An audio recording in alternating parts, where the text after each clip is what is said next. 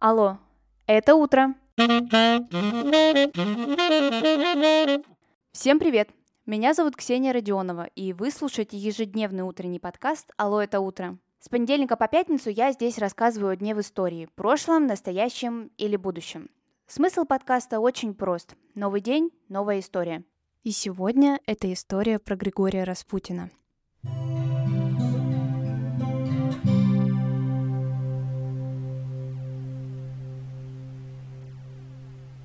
Несомненно, одна из самых интересных, загадочных и мистических личностей в истории всей России — это Григорий Распутин. Кто же он такой на самом деле, скорее всего, никто вам не ответит. Эта личность настолько окутана тайнами, загадками, непонятными историями, что где тут правда, а где тут ложь, разобраться сложно. Тем более, что и со смерти Распутина прошло уже больше ста лет. Но ничего, мы попробуем разобраться.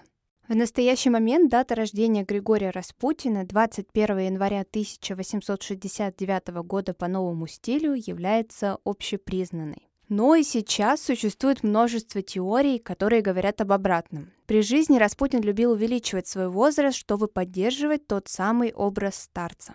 В молодости Распутин странствовал по святым местам России, а также был в Иерусалиме и на Афоне. В одном из таких паломничеств познакомился со своей будущей женой, которая родила ему трех детей. Судьба детей Распутина достаточно грустная. Когда пришла советская власть, двое детей оставались в России и погибли там же. Третьей дочери Матрёне удалось убежать. Все-таки фамилия Распутина еще что-то доизначила в Европе. Сначала она танцевала в кабаре, позже выступала в цирке. Последним местом ее обитания стали Соединенные Штаты Америки, и до сих пор родственники Распутина есть на этой земле. Но вот только в России их не осталось. Вернемся к Григорию Ефимовичу. Он родился в Тюменском уезде. Казалось бы, очень странно, как человек, который родился в Тюменском уезде, стал самым близким к императорской семье человеком. Вообще, царские фавориты были, конечно же, во все время и у Екатерины II, и у Елизаветы Петровны, и у Петра I. У всех них обязательно были фавориты. Возможно, Распутин это просто самый ближайший к нам фаворит, или потому что у него была самая могущественная сила. Этого мы точно уже не узнаем, но он для нас самый, конечно, запоминающийся. Здесь еще загвоздка в том, что настолько приближенный к царской семье человек был не по уровню им. Это был простой мужик в русской рубашке с длинной бородой. В общем, посмотреть на императорскую семью и на него, то сразу же видна огромная-огромная пропасть между ними. На стыке веков в Российской империи появилась новая мода – мистицизм. До Распутина также много различных людей, которые знали то, чего не знают обычные люди, какие-то мистики, знахари и тому подобные ребята достаточно часто появлялись при императорском дворе. Так что Распутин не исключение. Для чего же вообще звали таких вот ребят, которые знают все и вся? Все очень просто. У Николая II и Александры Федоровны, как известно, множество дочерей. А вот наследника-то и не было. Как же узнать, будет он или нет? Спросить у того, кто это знает. До рождения царевича Алексея мистицизм в царской семье процветал. Не всегда приезжали прямо ко двору мистики, иногда и сами император с императрицей отправлялись к тому или иному мистику, но это уже не суть. Когда Алексей родился, мистицизм немножечко поутих, но спустя некоторое время Николай и Александра знакомятся с Распутиным. Как известно, царевич Алексей болел гемофилией. Это несвертываемость крови.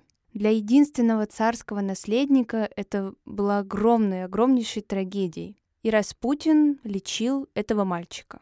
Как он уж это делал, я не знаю, но его волшебные слова и действия действительно помогали царевичу Алексею, и именно этим он заслужил полное доверие императрицы Александры Федоровны. Когда ее сына лечит какой-то человек, она верит этому человеку. Я считаю, что это вполне себе логично. Распутина или обожали, или боялись. Говорят, что он имел огромное влияние на женщин. Сохранились воспоминания о первой встрече с Распутиным Татьяны Рудыковской. Нахально обращаясь к кому-то из присутствующих, он произнес. «Ты видишь, кто рубашку-то вышивал? Сашка!» Подразумевается государыня Александра Федоровна. Ни один порядочный мужчина никогда не выдал бы тайны женского чувства. У меня от напряжения в глазах темнело, а распутинский взгляд нестерпимо сверлил и сверлил. Я отодвинулась ближе к хозяйке, стараясь укрыться за самоваром. Мария Александровна с тревогой посмотрела на меня. А вот духовник царской семьи, протеерей Александр Васильев, говорил про Распутина следующее. Он вполне богобоязненный и верующий человек, безвредный и даже скорее полезный для царской семьи. Он с ними беседует о Боге и вере. Распутин знаменит своими пророчествами. Достаточно часто они действительно сбывались. И самым известным стало предречение гибели императорского дома. «Покуда я жив, будет жить и династия». Распутин был убит в 1916 году. Сведения о его убийстве очень противоречивы. Сделано это было специально, заговорщики изначально договорились, или уже позже на эмоциях все в голове смешалось. Непонятно. Точно известно, что в убийстве принимали участие Владимир Пуришкевич, Феликс Юсупов, великий князь Дмитрий Павлович и офицер британской разведки Освальд Рейнер. Через два с половиной месяца после убийства Распутина Николай II отрекся от престола. Труп Распутина был сожжен в топке Политехнического института.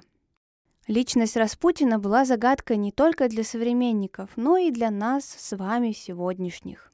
Думаю, что еще долгие-долгие годы Григорий Ефимович будет интересен для историков, любителей, мистиков и всех поклонников мультфильма «Анастасия» и группы Бонни М. А на сегодня это все. Спасибо, что вы прослушали этот выпуск до конца. Ставьте оценку подкасту «Алло, это утро» и обязательно рассказывайте о нем друзьям. Я желаю вам отличного дня, и мы услышимся с вами в понедельник.